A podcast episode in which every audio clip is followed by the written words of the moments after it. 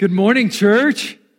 You guys are looking good. I, I just gotta say, it is so fun getting to follow Jesus Christ with all of you. What God is doing, like in our midst, is absolutely incredible. And uh, it's making some people ask some questions, actually. A few weeks ago, we had a lady, and she came to our Sunday gathering. It was her first time. And afterwards, she kind of like pulled me aside and she asked me, Where are you from? And I was like, kind of caught off guard, right? I was like, well, you know, my wife and I lived in Omaha for eight years. We moved over here about a year ago. Before that, I was born and raised in Texas. Where, where are all these people from? And I was like, well, I, about 95% of us are from Council Bluffs or the surrounding towns in southwest Iowa. How do you get all these people together? And that's when it hit me. I was like, oh, this is a Jesus thing. This isn't me or Eric getting all these people together. This is Jesus. He's doing it. I think that lady was pleasantly surprised. I think something inside her was like looking for our secret sauce, right? Like, how do you do this? How do you make this happen? What is your secret sauce? I love secret sauces, don't you? And the best secret sauces are the secret sauces that are in recipes. Like, for example, there's a lady in our church named Kelly Pierce. And she makes these banana cookies that when you eat them, you pretty much feel like you're already in heaven, okay? I don't know what her secret sauce is, but it is incredible. Or my wife makes this chicken noodle soup, and she's probably had like 50 people ask her for the recipe. But she makes it a little different every time she makes it. And every time she puts in some sort of secret ingredient that even I, her husband, am not privileged to know what it is. And I, I eat that soup and I'm like, oh, Jesus must have made this soup.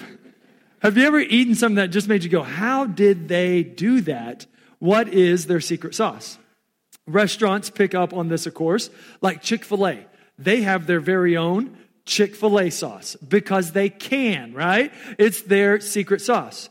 Or McDonald's, they literally inject an ingredient into their food that makes us crave it. It enhances taste and makes us want to come back to it. It is called dimethyl polysiloxane, okay? Try saying that five times. They inject it into the food and it triggers a response in your brain to crave that food, okay? That is their secret ingredient. But now, because by law they have to reveal their ingredients, the secret's out. We know what you're doing, Mickey D's. You know what I mean? We love secret sauce, that special something that gets mixed into a recipe, whether it is grandma's pumpkin pie or Peg's breakfast casseroles or Qdoba's barbecue sauce. We love secret sauce. And this morning, I want to talk about God's secret sauce something that He has been pouring in and mixing in and developing so that we can look at God and say, You are incredible. How did you do that? This is a mystery of God that He has now chosen to reveal to us so that all of the world, you, me, all of humanity can look at God and say, You are brilliant. You are incredible. I want to ask and answer the question what is God's secret sauce? And I think this is important for us like, because we want to be a church who lives and loves in such a way that our friends around us can't help but ask the question, what's different about you? What is God doing there? What makes this God thing so good? We want our city to crave God like we crave chicken nuggets right? We want our friends to enjoy God like I enjoy Whitney's chicken noodle soup. We want our classmates and our coworkers to crave community just like I crave those banana cookies that Kelly Pierce makes. And I wish I could be in her city group again and eat those for dessert. Are you tracking with me? We are a church that exists not just for ourselves. We are a church who is eager for our friends and family, our classmates and coworkers to discover and enjoy God with us. So, Let's get to work discovering what is God's secret sauce. If you got your Bibles, go to Ephesians chapter 3. Paul, the guy who wrote this book, he talks a lot about mystery in this chapter. And by mystery, he just means something that was a secret or it was hidden, and now it's been revealed. Like McDonald's secret ingredient, which, by the way, kind of awkward, that same ingredient is used to make the foam in yoga mats. Sorry to run your Mickey D's experience, but it is the truth. So, just like that's been revealed, that's what mystery means in Ephesians 3. Then we get to verses 8 through 10, where Paul gives us a glimpse into this mystery. Let's read it together verses 8 through 10. Paul says, To me, though I am the very least of all the saints, this grace was given to preach to the Gentiles the unsearchable riches of Christ and to bring to light for everyone what is the plan of the mystery, the secret sauce, hidden for ages in God who created all things, so that through the church, the manifold wisdom of God might now be made known to the rulers and authorities in the heavenly places. Let's say it this way God's secret sauce is a delighted and diverse church. Okay? That is the entire message this morning, boiled down to one sentence. You can write it down, make it your home screen on your phone, do whatever to remember it. God's secret sauce is a delighted and diverse church. Our friends and family, our classmates and coworkers, they will be drawn to God and attracted to God when we are delighted and diverse. So, the first aspect of God's secret sauce is a delighted church, a happy church, a people who have a joy in their bones, a delight in their hearts, and a gladness in their lives. Now, let me show you where I get this word delighted because it's not straight from Scripture, right? Let me show you where I get it. Paul says that it had been given to him to preach to the Gentiles the unsearchable riches of Christ. So, Paul was an avid church planter, an incredible preacher. He wrote three quarters of the New Testament of our Bibles. But Paul really only had one message at the end of the day, just one thing. But that one thing had unending and unlimited riches Jesus Christ. Paul only had one sermon he ever preached. Jesus. If he was a worship leader, he only had one song he ever sung. Jesus. When he wrote letters to all of his different churches that he planted, he only had one message to pass along to them. Jesus. Only one thing, but that one thing had unlimited and unending riches. Now, let me ask you some questions. If I were to show up at your door tomorrow morning, we're going to dial the clock back a little bit. I show up at your door and I say, Congratulations, it's me and Ed McMahon, and you've just won the Publishers Clearinghouse $10 million sweepstakes. How would you feel? Let's say you bought a lotto ticket tonight, right? Powerball or whatever, and then you watch the evening news and you realize you got all the numbers right. You see what is the jackpot, and it's $343 million. How would you feel? Let's say you go into the casino with 20 bucks and you walk out with $200,000 because you outsmarted the blackjack dealers, you outfaced the poker faces, and you guessed the right number on that little spinning wheel thingy. How would you feel? I would dare say you would feel delighted, right? Overjoyed, celebrating like it is 1999, right? You're going to throw a party like you got some money because you got some money, right? You're not going to sit like you're in a church pew having to listen to Preacher Man for another 20 minutes. You're going to like open the windows, turn up the tunes, invite your friends and family over for the best feast they've ever had, right? That is delight. Okay? And that's how we feel when we get riches, when we get a lot of money. Paul is saying that Jesus is unsearchable riches more than 10 million from Ed McMahon, more than 343 million from the lotto, and more than 200K from Horseshoe or Ameristar, Jesus is bankrolling and cash flashing and cha-chinging with unlimited, unending, unsearchable riches. Somebody say amen. I think, I think that was coming. Okay. Now, this doesn't mean that you get rich quick if you follow Jesus, right? Like Paul didn't preach unsearchable riches from Jesus, like he's an ATM and we have no withdrawal limit. No, this means that when you follow Jesus, you get the greatest treasure ever known to man. Paul preached the unsearchable riches of Christ. Better than an ATM, we get the banker right? Only in Jesus can we find unsearchable riches that will satisfy our souls and make us content in any circumstance in life, glad in any chapter of your life story, and satisfied in any season of the year. the unsearchable riches of Christ create a delighted people, a delighted church. So I've got to ask, City Light, are you satisfied with Jesus?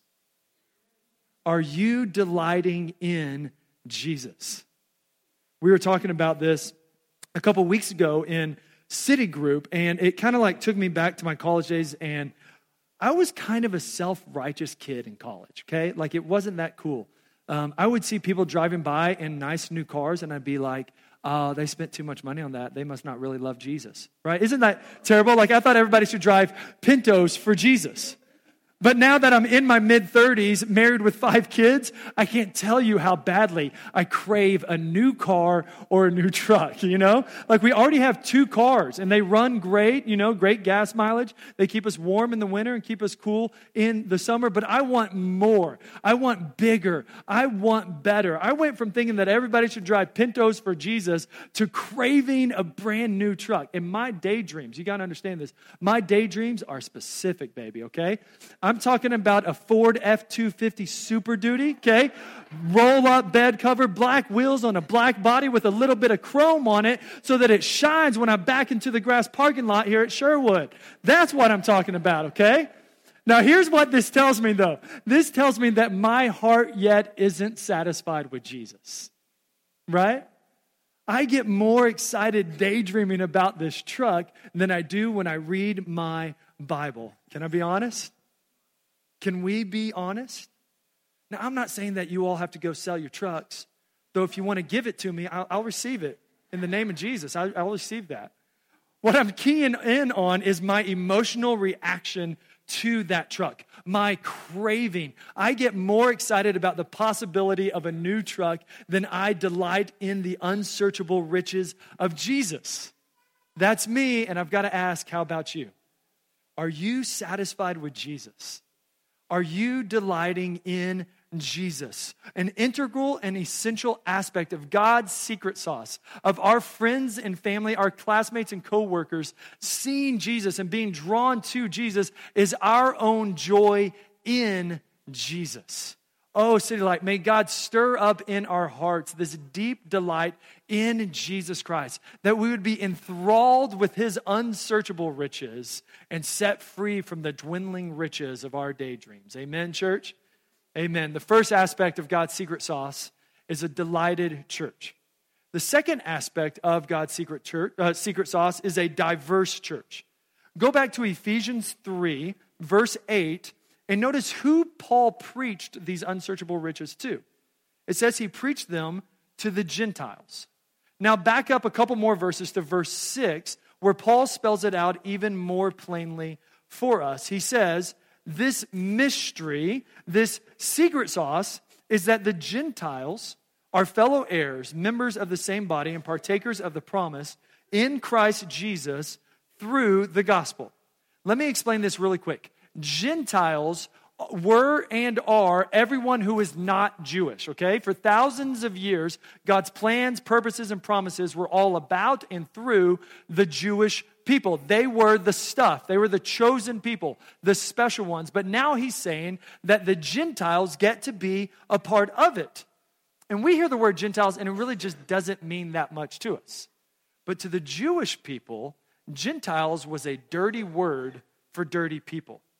In the Hebrew, it's the word goyim. And it literally means unclean, dirty, stinky, like you haven't had a bath in a few weeks and you've got some stanky BO. That is what Gentiles mean. And now God is saying that these Gentiles, which is us, church, right? Unless you're Jewish, this is us. These Gentiles, the dirty people, are being brought in and are made a part of God's plan and promises because when Jesus died on the cross, it was for their sins as well. The Jewish people would not have liked to hear this. It'd be like me going to a group of United States Marines and saying, Guys, I finally got it. God showed it to me. The Taliban freedom fighters and the ISIS terrorist warriors, they get to be a part of what we're doing in Christ. It'd be like me going to a bunch of dogs, and if I could speak dog, telling them, hey, dogs, guess what? All the cats get to be a part of what we're doing in Christ, right? They did not want to hear this news. It's like finding out that McDonald's secret ingredient is used to make foam for yoga mats. It's not appetizing, right? So, what can we take away from this?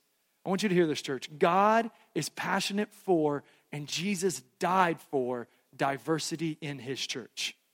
And when it happens, it is so shocking and surprising that the people around us, our city, will take notice. God is passionate for, and Jesus died for diversity in his church. Jesus died for you, and he died for people who are very unlike you.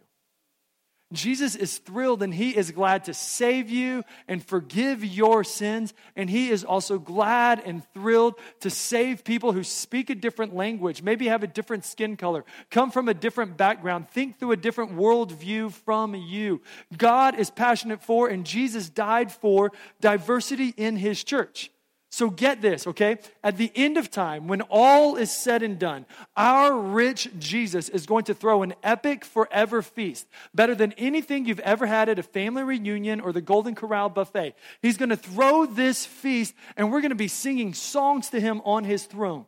One of the songs we're going to sing from Revelation 5, verse 9 and 10 says this Worthy are you, Jesus to take the scroll and open its seals. Essentially, that just means, Worthy are you, Jesus, to be in charge of heaven. Why? For you were slain, and by your blood you ransomed people for God from every tribe and language and people and nation, and you have made them a kingdom and priest to our God, and they shall reign on the earth. So when it's all said and done, and we're singing to our rich Jesus, one of the highlights of that song is going to be God's secret sauce that He ransomed and He saved people from every tribe, language, tongue, ethnicity, and then He takes that people, diverse as it is, and He makes them into a kingdom and a priest for the worship of God. And then that same people, diverse as they are, reign and rule on the earth as His church. God is passionate for, and Jesus died for diversity in his church. So, what does this mean for us, right? City Light Church, Council Bluffs. The reality is that according to the US Census, 91% of our city is white. Right? We're, we're, we live in a non diverse city. Most of them are English speakers, dual income families. The reality is that most of us in this room are part of that majority culture, which means most likely we very rarely, if ever, actually think about diversity. And I love who we are and how God has brought all of us together from different backgrounds. But I think the truth is, the reality is, diversity isn't going to be easy for us, City Light. Okay? What I want you to hear is that's not our fault. It's not our fault that we live in a city that is 90% white, middle class English speakers. It's not our fault that we're all, most of us are middle class. It's not our fault that we're all gathered together in this same church. None of that is our fault, but it is our privilege and our responsibility to pursue diversity in this church together. It is our responsibility to take some steps, whether small steps or big steps, to pursue this diversity that God is passionate for and Jesus died for. And when we get this diversity, our city will take notice. So, it's not our fault, but it gets to be our responsibility. Let me ask, without dropping guilt on us, what are some steps that we actually can take? I want to give you three steps that I think any of us can take, okay? Step number one that any of us can take is this in your workplace, develop a relationship with someone who is unlike you. They might speak a different language or live in a different part of the city, have a different skin color. In your workplace, develop a relationship with someone unlike you. Pray about it, and then with intention, build a relationship with them. Take breaks together, talk together, find a common interest, and build a relationship. Step number two that I think any of us can take in your city group intentionally pursue diversity. Okay, whether that's different generations, different language, ethnicities, um, in your city group, intentionally pursue diversity. This is one of the things that I love about the city group that I get to be a part of. In our city group, there's quite a few different ages and stages of life, from older families with kids to younger families with kids to married without kids to engaged to singles we kind of got a broad age range in there. And I love it because when things pop up and you know we're facing something in our marriage, we get a diversity of perspectives speaking into us. We learn the wisdom of God better because of the diversity in our city group. In your city group, pursue diversity together. And then let me just throw this out there just because it's been on my heart and I want to see what God does with it. If you are interested in helping us launch a Spanish speaking city group, I'd love to talk to you afterwards, right? I just think that'd be awesome to like get into the Latino culture, speak some Spanish, and make some disciples. I personally, I only know five words in Spanish: uno, dos, tres, cuatro, and cinco. Okay. Now, if you know if you know more Spanish and you want to help us launch a city group, please find me afterwards and let's talk. In your city group, pursue diversity. Third step that I think any of us can take. On Sunday mornings, come looking for diversity, not just similarity. Okay? And this is going to take some effort. It's going to take eyes open to find people who are unlike you, but come early or stay late and find someone who's different from you and build a relationship with them. Start a conversation with them. My friend Chuck Kaiser is incredible with this. Every Sunday, I kind of watch Chuck, and he's like meeting different people, at least two to three people every Sunday, and they're always different from him. Maybe older than him or younger than him, from a different part of town, of a different ethnicity. He's always pursuing and meeting new people. Most of them are smarter than him and better looking than him. Okay? Just kidding, bro. I love you. I would never pick a fight with you, just so you know. Okay, but here's why Chuck does this, okay? Here's what I know about Chuck. He is not in a business where if you sign up under him, he gets 10% of your income. So he's trying to meet people at church and build his business. That's not Chuck. Chuck meets these people and builds these relationships because he's convinced that God is passionate for and Jesus died for diversity in his church. So one step he knows that he can take is let's go meet people unlike me. And church, seriously, any of us, any of us can take these steps and do the same thing. I want to be clear. If you are white and middle class in our church, then any lack of diversity in our church is not your fault, okay? Not at all. Zippo, none, not at all. It is not your fault. It's not my fault, right? But it is our joyful privilege and responsibility to get to pursue this diversity together. And when we accept this diversity as our responsibility, the Bible says our city is going to take notice. The people around us are going to be compelled by that diversity, start asking questions, and we can point them to Jesus Christ. This is why we planted this church, so that the city of Council Bluffs can see, know, discover, and enjoy Jesus Christ. And one simple but crucial step for us to get there is let's pursue diversity together. Let's take these steps together. God's secret sauce is a delighted and diverse church a people who are enthralled with the unsearchable riches of Jesus, and a people who reflect the heart of God with different ethnicities and backgrounds and ages in their church. Only Jesus can pull that off. Only Jesus can make that happen. And when he does, people will take notice. But it's not just people, it's not only our city who will take notice. The Bible says someone else will see this when it happens. Go in your Bibles to verse 10. Ephesians 3, verse 10, we'll conclude with this. It says, So that through the church, the delighted and diverse church, the manifold wisdom of God might now be made known, right? Revealed to whom? The rulers and authorities in the heavenly places. Who are these rulers and authorities in the heavenly places? Later on in Ephesians chapter 6, we're going to find out that this is Satan and his demons, our spiritual enemies. So listen, City Light, when we intentionally pursue a deep delight in Jesus and a beautiful diversity in our church, you can rest assured that Satan will come against us with everything that he's got. He sees what we are doing, he is against it, and he will throw fear, blame, confusion, division, and all sorts of lies at us to try to get us distracted and throw us off track he isn't a fan of delight in Jesus or diversity in the church, and he will come against us with everything he's got. I don't know about you, but in my own life, one of the most difficult things to do is actually nurture a deep delight in Jesus. Right? Like my iPhone, my job, my family, my daydreams, they're all so much easier to get excited about and focus on. And I know that Satan's going to come against me when I pursue that delight in Jesus. He's going to come against me with everything I've got to distract me from Christ and instead get my heart and my eyes on something else. And I think you would agree diversity isn't that easy. It takes work. We will make mistakes. It's a lot easier just to keep hanging out with people who are exactly like you. And hear me, I'm an introvert. It's a lot easier to hang out with me and a good book instead of build new relationships, especially with someone who is unlike me. City Light, this process will not be easy, but here's what I know for sure Jesus died for it. Jesus spilled his blood for this. Just like verse 6 says, how does this happen? Through the gospel. Jesus died to delight your soul and diversify our church. And when he died, it wasn't an attempt at delight and diversity, but it was the guarantee that it most certainly will happen.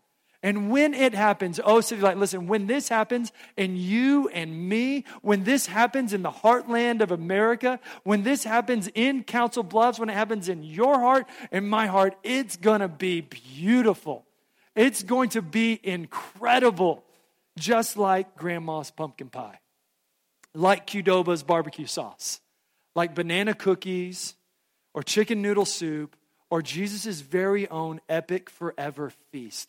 We will taste it, we will enjoy it, and our response will be, our response will be, You are incredible. You are amazing. How did you do that? Jesus. Amen, church?